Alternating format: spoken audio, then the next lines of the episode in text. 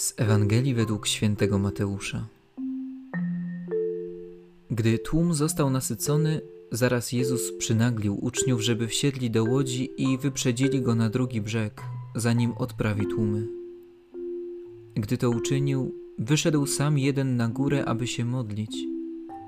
Wieczór zapadł, a on sam tam przebywał. Łódź zaś była już o wiele stadiów oddalona od brzegu, miotana falami – bo wiatr był przeciwny. Lecz o czwartej straży nocnej przyszedł do nich, krocząc po jeziorze.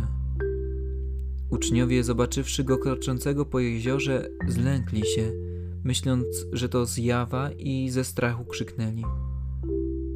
Jezus zaraz przemówił do nich: Odwagi, to ja jestem, nie bójcie się. Na to odezwał się Piotr: Panie, jeśli to Ty jesteś, każ mi przyjść do siebie po wodzie. A on rzekł: Przyjdź. Piotr wyszedł z łodzi i krocząc po wodzie, podszedł do Jezusa. Lecz na widok silnego wiatru uląkł się i gdy zaczął tonąć, krzyknął: Panie, ratuj mnie. Jezus natychmiast wyciągnął rękę i chwycił go, mówiąc: Czemu zwątpiłeś, człowiecze małej wiary? Gdy wsiedli do łodzi, wiatr się uciszył. Ci zaś, którzy byli w łodzi, upadli przed nim, mówiąc: Prawdziwie jesteś synem Bożym. Gdy się przeprawili, przyszli do ziemi Genezaret.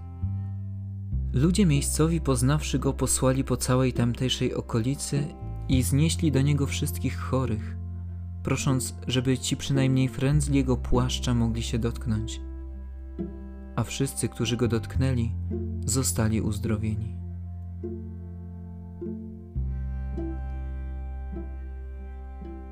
Wiele wątków zawartych jest w dzisiejszej Ewangelii. Chrystus daje nam w niej ogromne bogactwo słowa.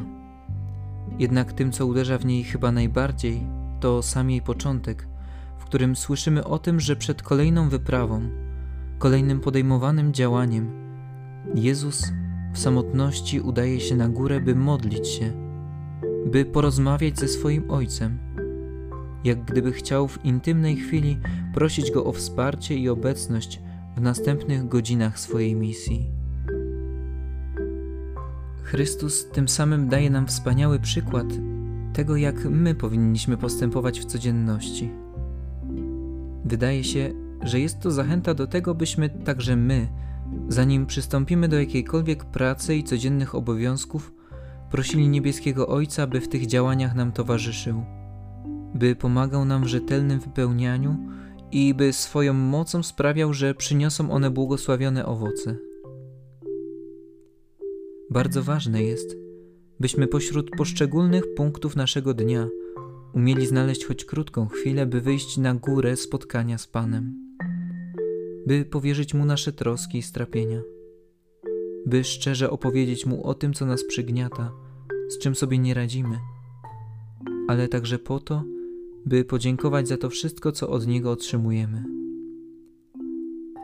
Niejednokrotnie będą to z pozoru błahe rzeczy, na które nie zwracamy uwagi, jak chociażby szczęśliwa, pełna rodzina, jak dobre zdrowie, jak praca, która zapewni mi godziwe życie to wszystko może nam się wydawać czymś normalnym, czymś, co nam się po prostu należy. Ale warto czasem zadać sobie pytanie: co by było, gdyby mi tego jutro zabrakło? Trzeba umieć nam za to dziękować Panu Bogu, bo to, co dla nas jest czymś oczywistym, dla kogoś może być towarem deficytowym i ogromnym pragnieniem życia. Dlatego nauczmy się dostrzegać najdrobniejsze przejawy działania Pana w naszym życiu i chciejmy Mu za to nieustannie dziękować, przebywając z Nim sam na sam, choćby przez krótką chwilę dnia.